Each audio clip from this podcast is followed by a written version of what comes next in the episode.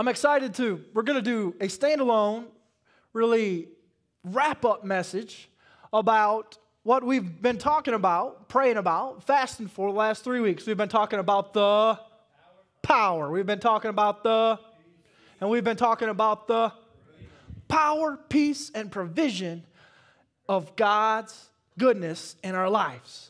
And we said, man, what could happen this year if God would pour out His power, pour out His peace, pour out His provision on our lives? And we prayed and we fasted, and I hope you gave God everything that you had to give Him because if you didn't take shortcuts and you, and you challenged yourself and you pressed in when it got hard, I promise you, God blessed you. Can I get an amen? But I think it's natural for us when you run a race, you complete something, you finish something, and it's like, praise God, hallelujah, I finished. And what now? Right? What? Now, what do I do now? And so that is the title of our message today. And so I hope, like I said, you ran hard, you prayed hard, you fasted hard, and congratulations, you finished, you completed something. But what now? What are your next spiritual steps that God has for you. So I'm excited to talk about that today. I want to say if you fasted from meat the last 21 days, praise God, have a steak today, right? or praise God, get you some, some chicken wings. Guys, our, our, our, our bone, let's settle the debate. Are our boneless chicken wings real wings? No, no God, see, I think so. Get you some real chicken wings, according to Shondor, with the bone inside. If you fasted sweets, man, get your candy bar. Right? Make a cake. If you fasted from, from TV, watch a movie. If you fasted from social media, make a post. But, somebody say, but, but. don't throw away all that God's done. Celebrate, get up, and keep moving because I have a sneaky suspicion that the good things God has started in you these last 21 days, he may be not done working yet. And so we don't fast and pray to lose weight, but maybe one of your goals this year was, was to lose 15, 20 pounds. The crazy thing is when you fast and pray, you actually begin to lose some weight. So maybe this last 21 days, maybe you find yourself, oh my gosh, you stepped out. I lost five pounds because you didn't eat junk. And so Maybe this is the, the stepping stone of God wanting to cultivate a healthier lifestyle for you for the rest of this year. So celebrate, but don't jump off the deep end. Right? Don't throw away the good things that God has done. So before we get started, I want to open the scriptures with you. If you got your Bible, turn to Luke chapter 11, verses 24 through 26. And so this is a, a, a, a passage of scripture. Jesus is speaking and, and, teaching, and we actually use this, this scripture in, in, in our encounters as we teach and preach on the power of deliverance. But the Lord was just showing me a lot of us this last 21 days, we've cleaned this house, right? We've cleaned this temple. I hope and pray that's what you've done. You've purged some evil things, some bad things. You've put some things down.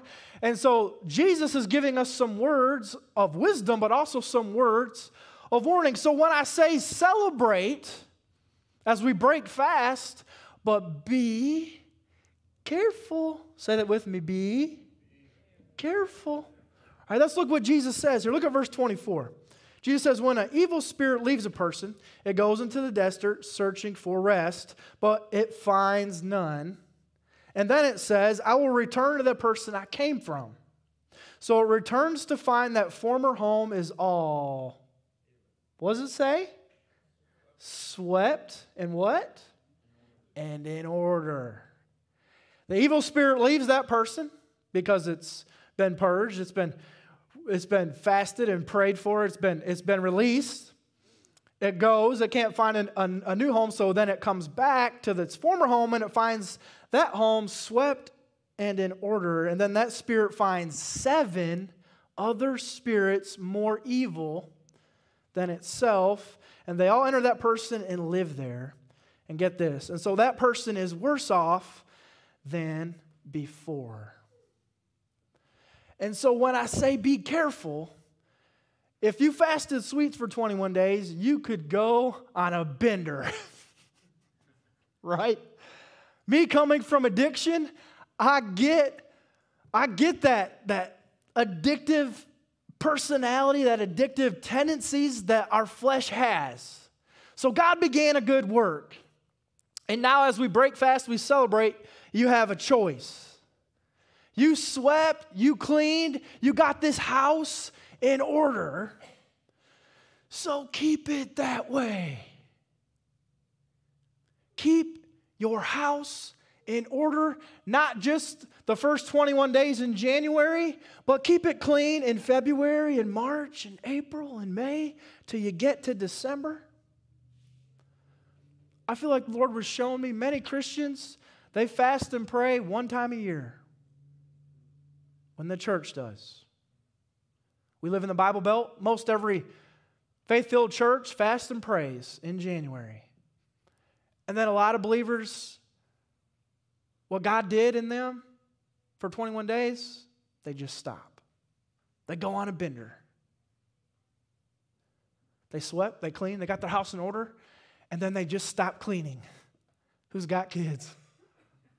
Nobody today? Man, y'all are being shy today. I know we're sparse on attendance, but we got two boys, right? Two and a half and nine months. And it is crazy the amount of stuff you will accumulate in your house. I have no room in my living room anymore. Their toys have taken over. And every single day, guess what we get to do? We get to clean our house at least three times a day. In the morning, after they get done playing, before they have their snack and go on their nap, then you clean again. And then at the end of the day, we clean. Let me spiritualize this for you. How crazy would it be if we just decided, you know what, we're just not going to clean anymore? Every day, we're just going to leave the mess. And it gets worse and worse and worse and worse, and we're just done cleaning. That'd be kind of nutty, huh? You probably want to have a lot of company at your house because your house would be a wreck. Why would believers? They clean their house. They sought God in real prayer. They sought God in real fasting. They got rid of some real junk. And now they're just going to jump off the deep end and they say, you know what? I'm not going to read my Bible no more. I'm not going to pray no more.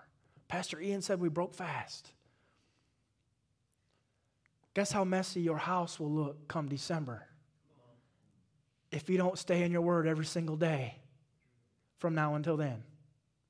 If you don't get plugged into a church, how messy will your house be in December? Could look pretty messy, right? So be careful. Staying clean is a daily chore. And an empty house is a dangerous house. Let's look at that first point today. You don't want to leave your house empty. You need to remove and replace, right? You remove the bad things and you replace them with good things. An empty house is not a good house. A clean house is good, but you need to fill it with stuff, right? So maybe you fasted from sweets. I bet you found a way to replace those cravings you had with something that would not break your fast, right? So you're fasting sweets, but you said, you know what? I can have yogurt, right? You removed, but then you replaced with something good, something better. And so we need to spiritually do that. We can't just clean house and just keep it empty. You need to be filled with Him and His plan and His purpose and His provision and His power and His peace. Right? Look at that first point today. So, if you cleaned your house this 21 days, then keep it that way. To have real victory this year, you will need a plan. Somebody say, plan. Not just a good plan, but God's plan. No game plan means game over. You need a game plan. You can't just wing your faith. You can't wing it. Not if you want to be successful, not if you want to win, not if you want to get better before you get worse, not if you want to be more free, not if you want to have more peace. Not if you want to have more power, not if you want to have more provision, not if you want to hear clear from God. You can't just wing it. You need to have a plan. So, what now? What next, Pastor Ian? You need to have his plan. You need to write it out, write your prayers, write your goals. God, I feel like this is what you're showing me, where I'm in, where the season I'm in. God, how do I get there? God, how do we, me and you, get there? And I promise you, if you take the time to do that, get real, get honest with God, He'll begin to download to you His magnificent plan, His purpose, and even some of the details on how to get there. What's next? What now? Trust God. If you could trust Him for these last 21 days, how much more do you need to trust Him? Because without His game plan, it's game over. Without His game plan, it's game over. You need a plan. I would challenge you to be committed to your church attendance this next year. What if you said, you know what?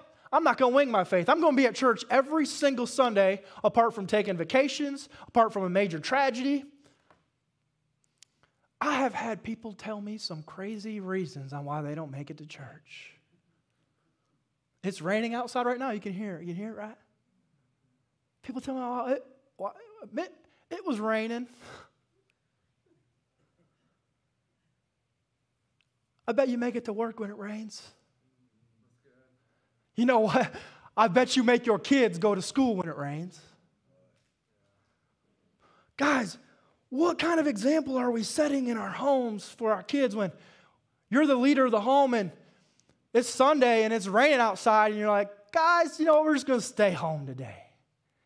Well, why are we going to church, Dad? It's raining. What kind of value did you just place on the church for your kids? Be committed to your faith this year, to your attendance in church. Be committed to the discipleship track that you're on. Are you discipling yourself every day in the Word? Are you getting in relationship with others? People that know more about the Word than you, somebody that can teach you and show you truth. Have a game plan for being in a small group or joining a team.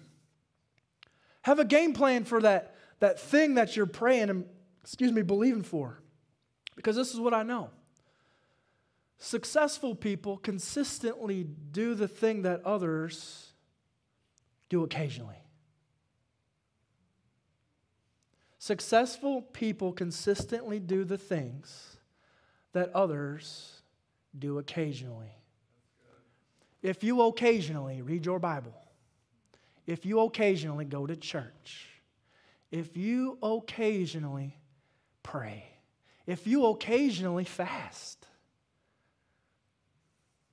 not only are you not going to be successful, but maybe you're not a real believer.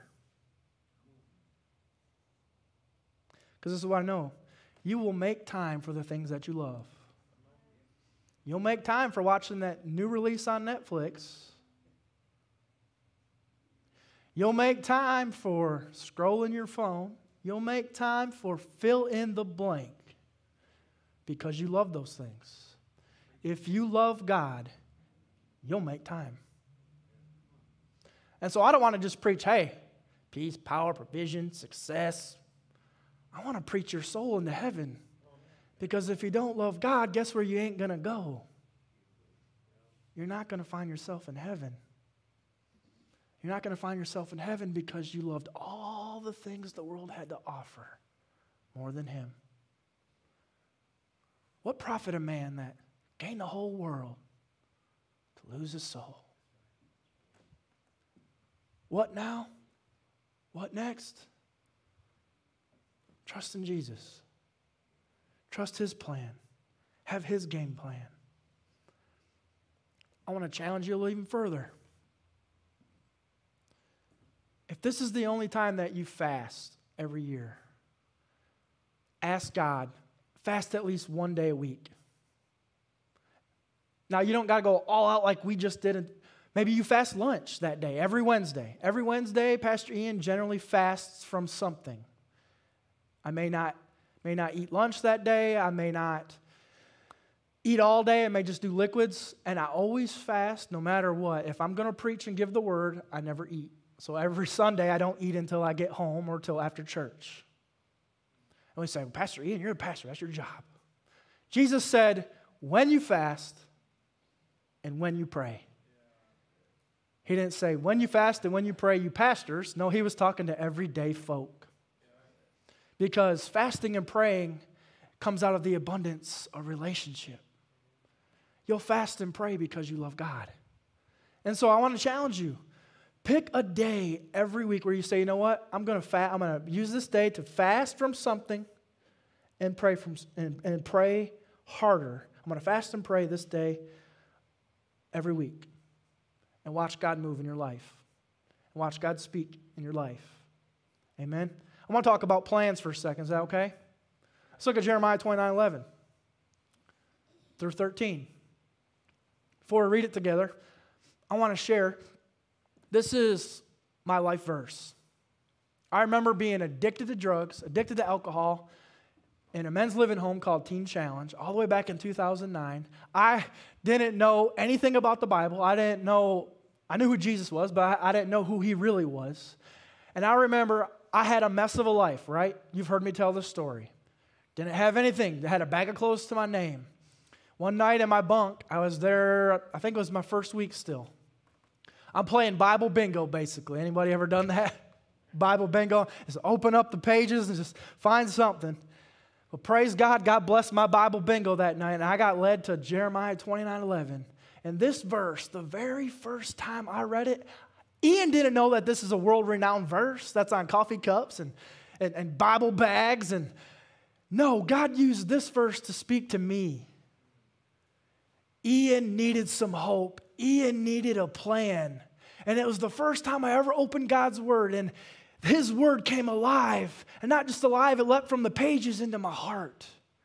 And I grabbed hold of this verse, and it was so real to me that I began to write it out that night, that moment. And I learned that verse because I said, I can grab hold of this. And so this year, what next, what now? You need some hope. Anybody need some hope? What next, what now, Pastor Ian? You need a plan. And you need God's plan. I want you to know that He has a plan for you. Look at what it says. It says, For I know the plans I have for you, says the Lord. Amen. Come on, can I get amen on that? They are plans for good and not for disaster, to give you a future and a hope. I want you to underline that if you're following along in your Bible or on your phone. A future and a hope. And in those days when you pray, I will listen. If you look for me wholeheartedly, you will find me. I want you to look at that next point for today. God has already wrote your perfect story. Did you know that? So if he's wrote your perfect story, if he has a plan and a hope for you, are you living it? Are you living in that perfect plan for your life? Look what that, that next point says. It says to truly know God's hope and to live in his perfect plan, you have to seek him every day and in everything. One person is following along. Without him, you lack a firm foundation that can stand. God wants you to seek Him every day and in everything. God said in Jeremiah 20:11, I have a purpose, a plan, and a hope for you, not for disaster, but for good. In those days when you search for me, he says, wholeheartedly, you'll find me. If you search for God everywhere and in everything, you'll find him. If you search for God for a breakthrough in your finances, you'll find Him. If you search for God everywhere and everything in your relationships, you'll find Him. He'll show you the godly way to do things. He'll show you the godly way to live. He'll show you the godly way to respond. He'll give you, he'll give you the words to respond in a godly way.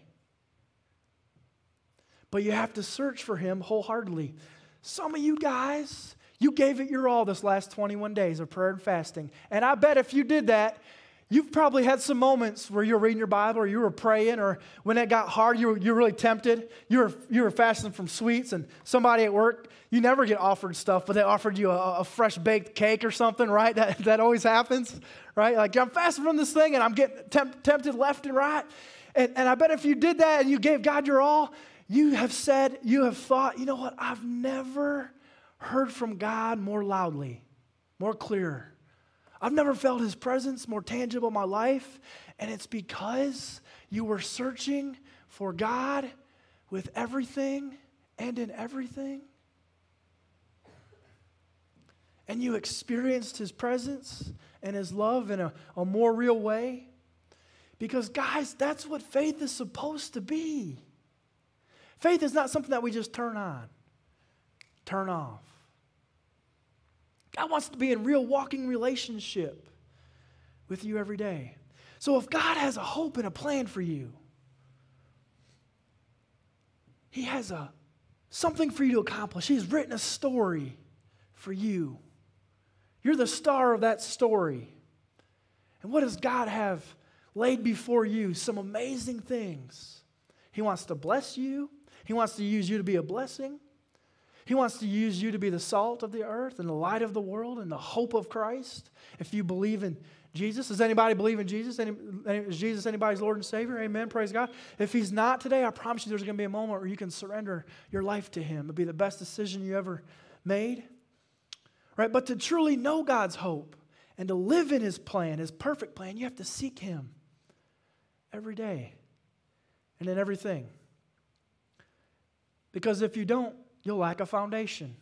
And when, when storms come, and tests come, and trials come, and offense comes, and offense will come, and doubts come, and fear comes, and anxiety comes. If you have not built your house on the foundation of Christ, you will fall.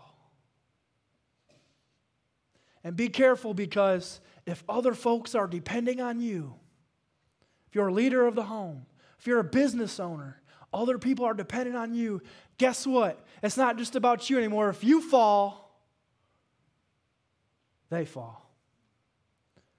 So I hope and pray you are building a foundation on Christ. Because if you build it on Him, guess what? It'll stand. Look at Matthew 7 24 through 27.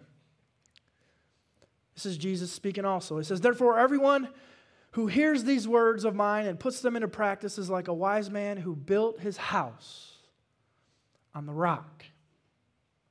The rains came down, the streams rose, the winds blew and beat against that house, and yet it did not fall because it had its foundation on the rock. Is your foundation today on the rock? If your foundation is on the rock, you can have peace in the storm. If your foundation is on the rock, you can have his power in the storm. If your foundation is on the rock, you can have his provision in the storm. Look at verse 26. But, say it with me, but everyone who hears these words of mine and does not put them into practice is like a foolish man who built his house on sand. The rains came down, streams rose, winds beat and blew against that house, and it fell with a great crash. Now, I'm not going to stand up here and try and say that I'm perfect because I'm far from that. I'm probably the last person that should be the pastor at Liberty Church Holly Pond. And I'll tell you this Ian has fell over and over and over and failed over and over and over again. But the Bible says a, righteous man will fall seven times and get up eight. And I can only get up when I fail or when I miss it because Jesus is my rock. Can I get an amen? amen? If Jesus is your rock, you'll find the strength to get up. Because your foundation, your home is built on Him. And you can trust Him and His plan and His foundation. If you've built your life on the rock, you can trust Him. So stay committed to Him. Stay committed to Him beyond this 21 days. That new thing that He's started, it says that He's faithful to see to completion. So stay committed to Him, and His plan, and His process. And His process. Look at that next point. So, guys, to have victory, to remain standing when it gets hard, to, to remain staying focused when you can't hear or decipher truth, when you're bombarded with thoughts and lies. Will require you to stay filled. Y'all say that with me. Stay filled.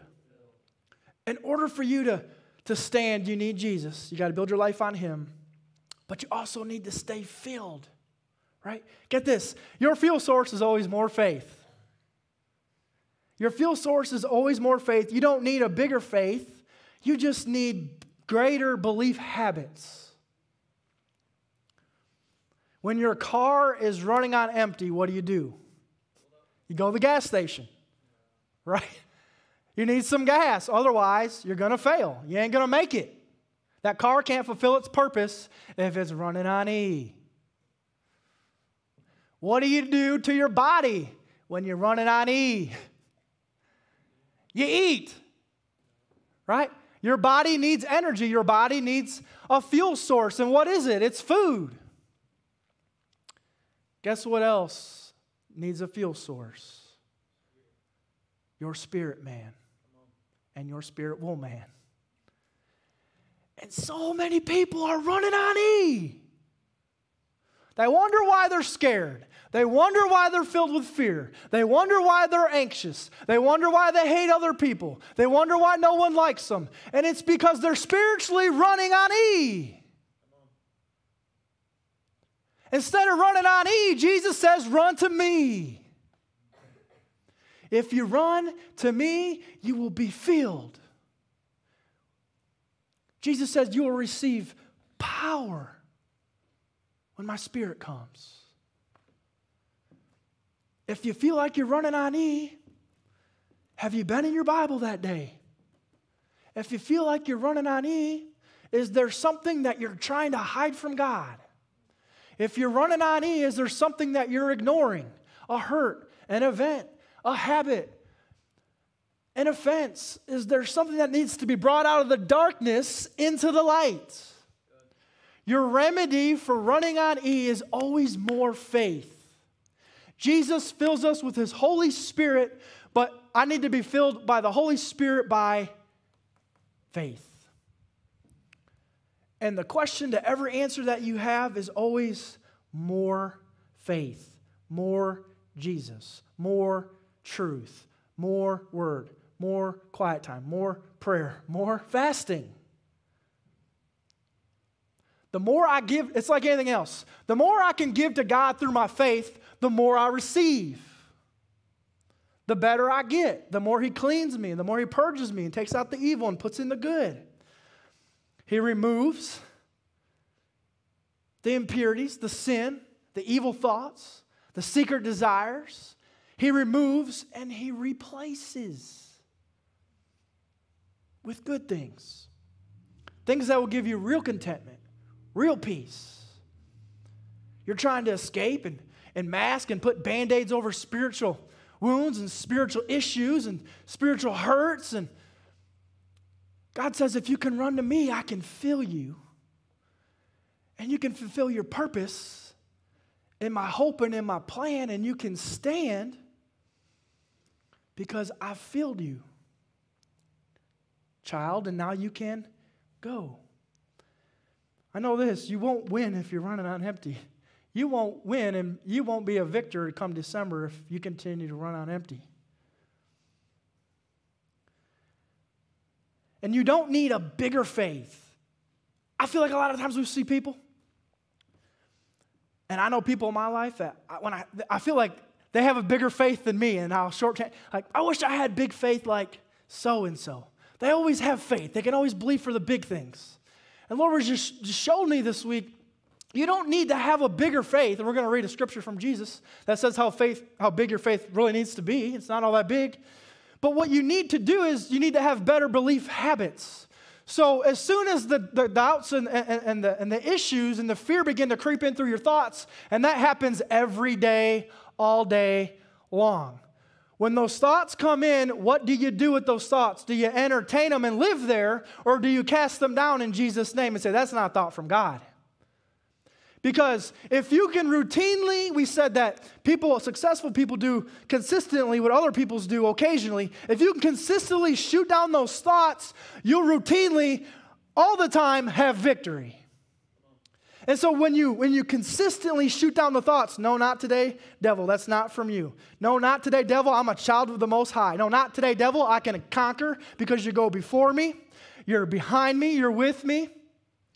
If you can consistently beat up on the devil through faith, then the bigger faith will just be added onto you.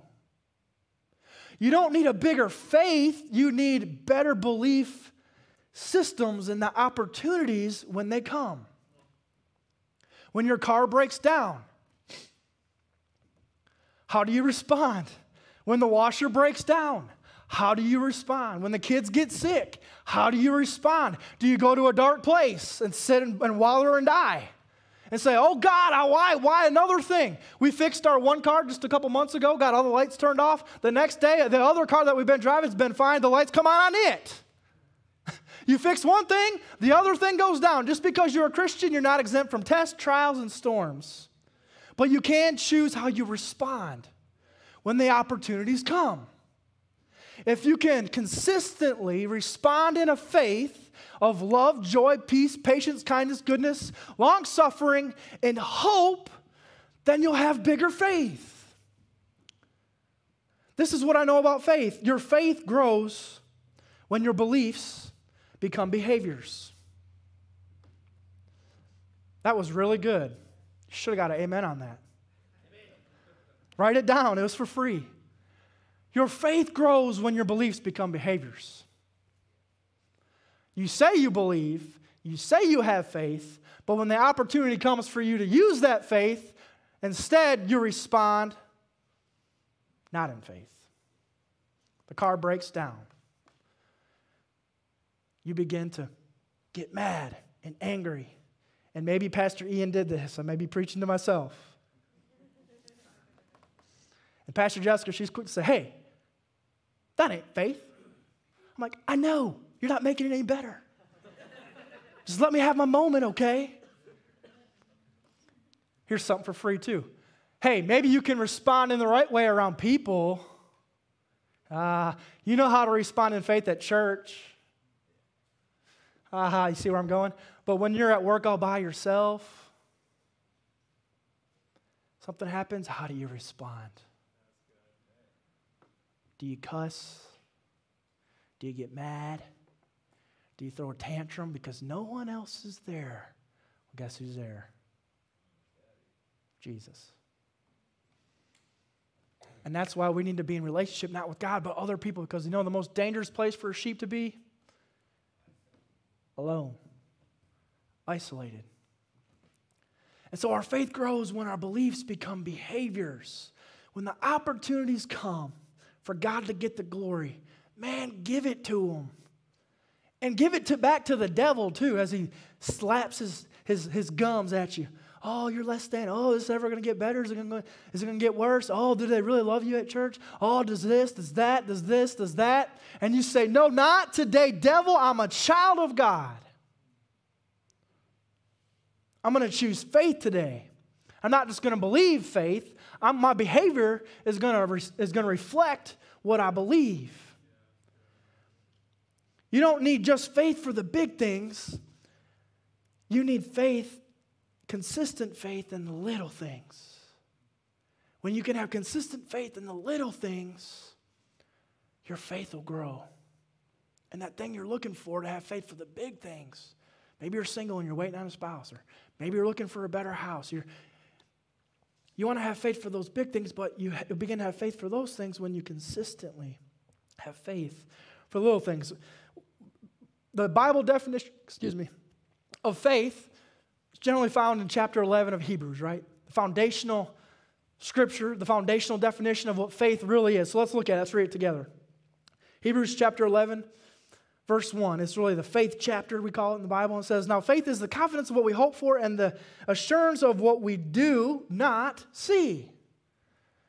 So to have faith, to live in faith, means to live in hope when I feel hopeless. God sees your needs. He sees your, your, your, your, spiritual tests and trials. But to have faith is when I feel hopeless, I have to see and profess the hope that is not currently there yet. I have, I have to call the hope into existence. Come on, somebody. To live in faith is to see what God sees. To live in faith is to see the good and the bad. I've been in some bad situations. I've seen other people that I love and care about go through bad situations, blindsided by, by, by storms of life. I have prayed with people for, for someone that they love to live and they've died. And it's in those moments that I have to still trust God and know that God is still good. And just because He didn't answer my prayer doesn't change who God is. And in those moments, you have to begin to see what God sees. That's what faith is. Faith is seeing what God sees. Faith is seeing the good in the, in the test. A lot of us praying for God to remove the test, and God wants you to go through the test. Y'all remember the story we read a couple weeks ago about Jesus going in the boat with the disciples, going across the sea, and they encountered a storm. Jesus is the Son of God. Jesus could have went around the storm, right? Right? No, he took the disciples through the storm. Shadrach, Meshach, and Abednego, they by faith had to trust in God and they were thrown into a furnace. All of us running away from our furnaces, running away from our storms. And God's like, I need you to see what I see because I'm going to do something in you through this. You're going to have some furnace moments this year. You're going to have some storms this year. And I'm not speaking death over you, I'm speaking real. Come on, somebody. You're going to be blindsided by some things this year.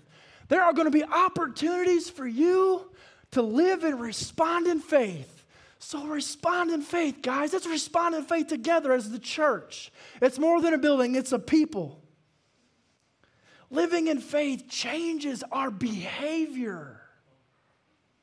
Living in faith changes our behavior. So, do your disappointments define you, or does your faith? Do your disappointments routinely define you every single day? I'm mad. That didn't turn out the way I, I expected. That didn't turn out the way I prayed. That didn't turn out the way I would have done it, God. Do your disappointments define you? Do they direct your behavior? Or does your faith? And your disappointments are not God's failures. Did you know that? Your disappointments are not God's failures. They're really a reflection of our own failures. A reflection of maybe I could have done more. Maybe I could have prayed harder. And on the flip side, maybe you could have done more and prayed harder, and it could still not turn out the way you thought, but it doesn't change who God is. I never would have wrote my life the way it's turned out, but I'm so thankful. The things that I, I needed, the things that I thought that I needed. Some of them panned out, some of them didn't, but it's all worked out for my good. Because I've trusted God. I'm not perfect, but I've trusted God. Look at Matthew 17 20. It says, Truly I tell you, if you have faith as small, say it with me, as small as a mustard seed, you can say to this mountain, Move from here to there, and it will move. Nothing will be impossible for you. So you don't need a bigger faith. Jesus said, You just need faith as small as a mustard seed. And I can do things in and through you that you never imagined. Now, I said some of us are maybe praying away some of our storms or furnace moments. But there are moments in your life where you are stare, a mountain staring you in the face. And God wants you to, by faith, have the confidence to rebuke that thing. Come on, somebody. And to have faith. But the thing is, faith has to be released. Faith can't be contained. Faith has to be has to be expressed. It must be expressed to be manifested. It has to be expressed to manifest. You need healing. You need hope. You need deliverance. You need restoration. You have to, by faith, as you stare those mountains in the face, ask them to be cast into the sea. By faith. And Jesus says those things can be moved for you. Look at that next point.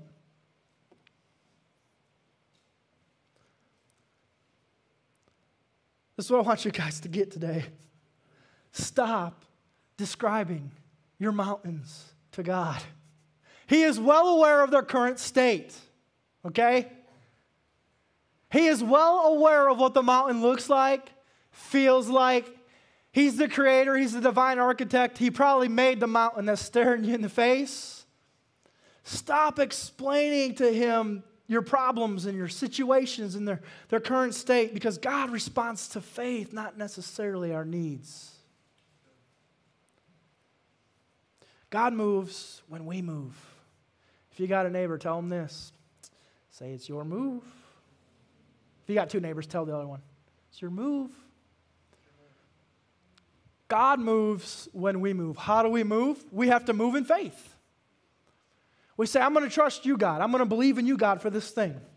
God, I'm moving by faith and hopes and trust that you're going to move on my behalf. I do this all the time. I put God on notice. I say, You're God. You see me. You hear me. You know me. I need you.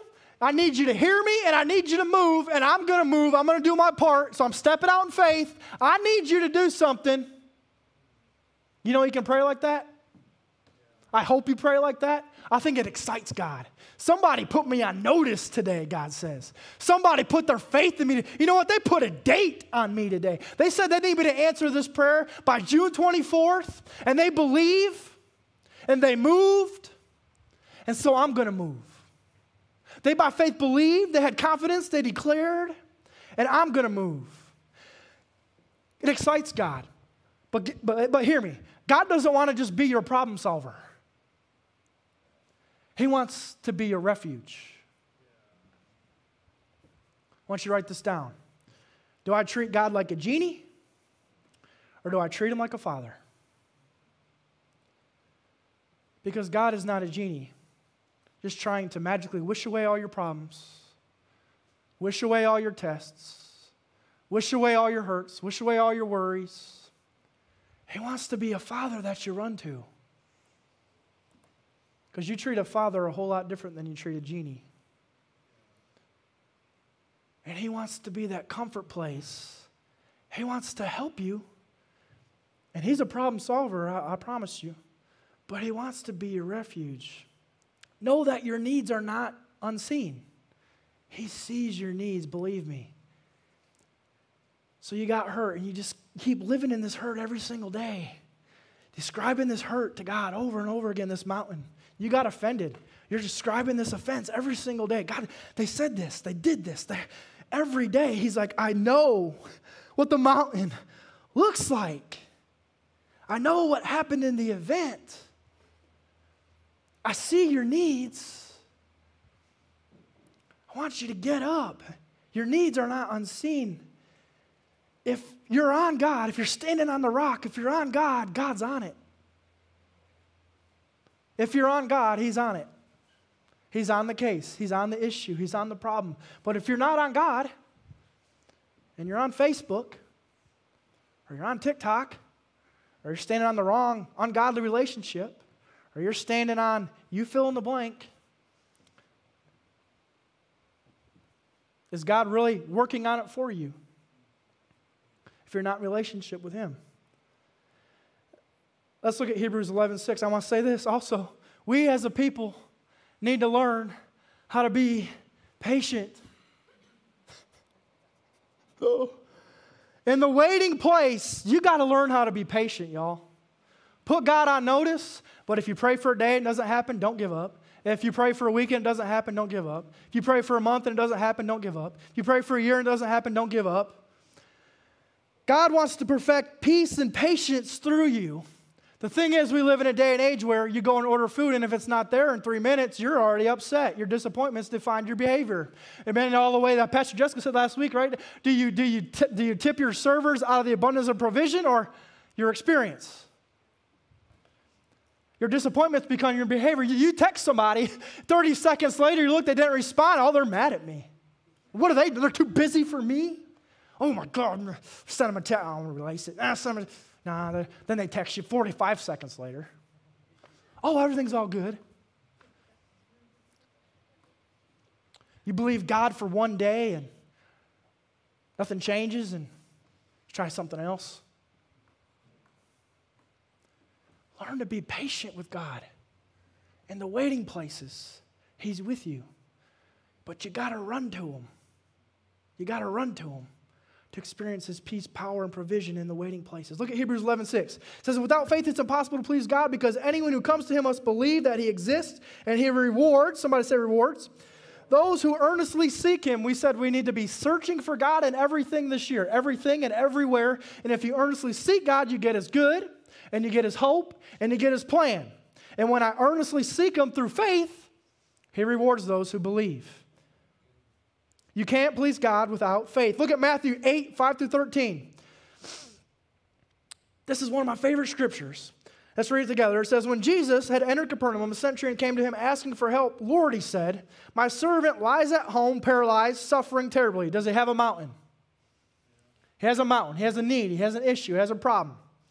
Now, he describes the mountain, but he just met Jesus. So, to an extent, we have to describe our needs, but you don't need to go over and rehab. He doesn't even go into full details, he just gives them the specifics. Jesus said to him, Shall I come and heal him? The centurion replied, Lord, I do not deserve to have you come under my roof. I'm going to stop there for a moment. This guy recognized he's a sinner. He says, Lord, I, am not even, I can't even have you under my roof. I'm, uh, you're God and I'm just a sinner. I want you to see what Jesus says and what Jesus does for this man. He says, But just say the word there's where his faith comes. And my servant will be healed. For I myself am a man under authority with soldiers under me. I tell this one, go, and he goes. I tell this one, come, and he comes. I say to my servant, do this, and he does it. When Jesus heard this, he was amazed and said to those following, Truly, I tell you, I have not found anyone in Israel with such great faith. I say to you that many will come from the east and the west and will take their places in the, in the feast of Abraham and Isaac and Jacob in the kingdom of heaven. But the subjects of the kingdom will be thrown aside into the darkness, where there'll be weeping and gnashing of teeth. Then Jesus said to the centurion, What? Go. Let it be done, just as you believed it would. And his servant was healed at that very moment. Jesus answered a sinner's prayer, not by his works but, but why he recognized who Jesus was and what Jesus could do. And what Jesus responded to was not who he was, but what he believed. Come on, somebody. So you're a child of God. You believe. You've been living for Christ for 10 years. Why can't he do that for you? He loves you, he cares for you. But faith can't be contained when you move, God moves. This centurion moved. And he had the faith to say, You don't even need to come. You don't even, I don't even need to take you. You just say the word, Jesus, and I believe it'll be done. And at that very moment, it happened. Look at that last point for today. This year, if you can believe and live by faith, you'll see God do amazing things. With God, you can go farther than you ever imagined. No matter the conditions, this is what you got to do in your spirit. By faith, you have to pre decide. Say that with me pre decide. You have to pre decide to keep running. Remember, God's grace is with you. You can have the rest of this year with no regrets if you live by faith, if you trust God. If you can trust God with your life, you can live a life with no regrets. The conditions will not always be conducive to what you're believing for. Doubts will come, Fear will come. The conducives will not always be right for you to continue to believe and for you to continue to run. But will you be able to continue to run? Look at 1 Corinthians 9 24 through 26. It says, Do you not know that in a race all runners run, but only one gets the prize?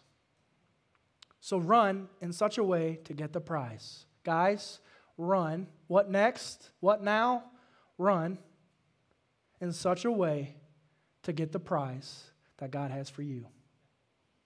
Everyone who competes in the games goes into strict training. They do not get a crown that will last, but we do get a crown that will last forever. Therefore, do I not run like somebody running aimlessly? I do not fight like a boxer beating the air. Paul's saying, I run with purpose. I run intentionally. When the conducives are not right for what I'm believing for, I continue to run. No man was more persecuted and harmed and hurt than Paul. He also persecuted Christians before he was born again. God calls us into the storms. We must run with determination and purpose when the conducive conditions are not conducive. Y'all don't know this, but your pastor runs about 10 miles every single week. Been doing it for over two years. I don't run them all in one day, but three or four days a week I go and run a couple miles. I know I work really hard to make me look this average. when the weather's nice, I like to go to the park in Arab and run. I like being outside, I like running. Guess what? The conditions are not always conducive for me to be able to do that. But guess what I set my heart that day in the morning? I'm going this is my me time. i i want to stay healthy. I want to live long and preach the gospel. I want to do what God's called me to do for as long as possible. I want to be a good father for as long as I can be. I want to be a good husband for as long as I can be. And so I'm going to go and run and do something healthy. And if it's raining, cats and dogs outside, guess what? I have a gym membership. And guess what? They have a treadmill under the roof. So I have a choice to make. Am I going to continue to do what I've committed to? Or can I just Stop, roll over, not do it that day. And so I, have committed in my heart. You need to commit in your heart this year, today, that you're going to run spiritually, no matter what the conditions look like. What race is God calling you to run for this year? God's wanting you to start a race. Is it a race for your marriage? Can you stay faithful? Can you run when conditions are not conducive? Uh, is he calling you to run for your health? Does he want you to get healthy this year, to lose some weight? That's a good goal. What is it going to do to get there? Is he calling you to run the race for your kids, for your ministry, relationship, your finances? I know no matter the race, you have his grace. I want to read the last scripture today 2 Corinthians 12, 7 through 10. This is Paul. He says, Therefore, in order to keep me from becoming conceited, I was given a thorn in my flesh. Now, biblical scholars have a debate on what that thorn really was, but at the end of the day, it's his thorn was his persecution and his hardships. We all have them. He says, As a messenger of Satan to torment me. Three times I've pleaded with the Lord to take it away from me. Sounds like he has a mountain, a thorn in his flesh. He's pleading with God to remove it, to take it away. But he said to me, My grace is sufficient. For you, for me, my power is made perfect in weakness. Therefore, I'll boast in all the more gladly about my weakness, so that Christ's power may rest on me. That is why, for Christ's sake, I delight my weaknesses and results in hardships and persecutions and difficulties, for when I am weak, I am strong. When you feel the weakest, you can have his strength. God sees your need. I'm going to leave you with this. He sees your need, but He will not remove something that He intends to use. God sees your needs, but He will never remove a thorn in your flesh that He intends to use for His grace. You have the power to move mountains. If you pray for a mountain long enough and it doesn't move, pray. Maybe that mountain's supposed to stay. That's supposed to be your thorn in the flesh for God's grace to be manifested in your life. You have God's grace to continue to run, to continue to believe, to continue to pray, to continue to fast. And you can have His power, His peace, and His provision. In Jesus' name. Y'all pray with me. Know I went a little long, excuse me. I got you guys no matter what because we're staying and eating, right? You're like, it smells good. Hurry up, Pastor. I'm ready to eat. I hope you got some spiritual food for your soul today. First thing I want to do as we get ready to pray, if you're here today and you say, Pastor Ian, I, I'm excited for this year. I'm, I finished strong. Lord showed me the race He wants me to engage in next. I finished this race. I'm going to start a new one. I'm going to start today and I'm going to begin to pray and believe. and I want to respond my, in, in, in faith. I want my behaviors to change. I'm going to run for God this year. And I got His grace. His grace is with me. It's going to sustain me. If that's you, I want you just to lift your hand and say, That's me. I'm going to run. I'm going to run. I'm going to run hard. Man, hands going up. Leave them up. I want to pray for you as you get ready. So I dismiss you. Lord, I pray that you would pour out an abundant grace over these hands, abundant favor, abundant faith. God, they don't need a bigger faith, they just need faith in the small things. I pray you'd give them faith in the small things faith to believe and see what you see, faith to see the good and the bad. I pray that you would comfort them, that they'd run to you for comfort, not like a genie, but they would run to you because they love you. I pray they'd be in their word. I pray they'd be in church. I pray they'd be in spiritual activity as they run and learn and grow in the kingdom of God. Amen. You may lower those hands. Last thing I want to do is if you're here today, sanctuary, watching us online, and you say, Pastor Ian, I've, I've never prayed that prayer to accept Jesus as my Lord and Savior. Something you said today made me want to change my mind. I want to commit my life to Him today. I want to trust Him with my life and everything in me. When I die, I want to know that I can go to heaven because Jesus purchased my freedom on the cross. Bible says that you have to believe and confess with your mouth that Jesus is, and you'll be saved. So if you're here today and you want to make that decision, we're all praying and no one's looking at you, I promise. But what I want you to do is I want you to do something by faith. I said, God moves when you move. So if you want to accept Christ as your Lord and Savior, all I want you to do is right now is I want you just to physically stand up. Get up out of your seat. Just stand up and uh, listen, listen to what the Holy Spirit's saying to your heart. If God's dealing with your heart, you want to accept Christ, I just want you to stand up proud. No one's looking at you. Just, uh, I'm standing to accept Christ. I want you to listen, listen to my voice. If you give a few moments, you want to make that decision. If you're watching us online and you're making that prayer with us, I want you to put something in the chat so we know you're praying that prayer, please. Say, I'm praying that prayer. I'm accepting God today. Best decision you ever made. Amen. Amen. Well, no one's standing in our sanctuary, but somebody could be praying this online. So I want to lead us all in a prayer. Say it together. Heavenly Father, God, we love you. I'm a sinner that needs a Savior. I believe in Jesus. I confess that He is Lord of my life. Forgive me my past, redeem my future. Send the Holy Spirit to lead my life until you call me home. In Jesus' name, amen. Amen. Well, praise God. Good stuff. Who's glad you came to church today? A couple of you. Man, we're glad you came too. Come back and see us. Uh, hey, and we're about to dismiss. If you don't have nowhere to go, you want to just hang out with us, you can. We're about to eat a big old meal. We got breakfast bowls. Make sure y'all thank Josh and Christy and his awesome team that's been back there cooking today as you get your, your plates and your utensils and your food. There's plenty to go around, so eat all you want. Okay, the one thing I want to say is if you have kids and children, go pick them up first.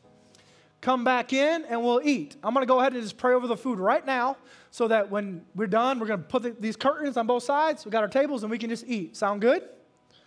Amen. Let's pray one more time. Now we thank you for today. We ask that you bless this food to our body and our bodies to your service.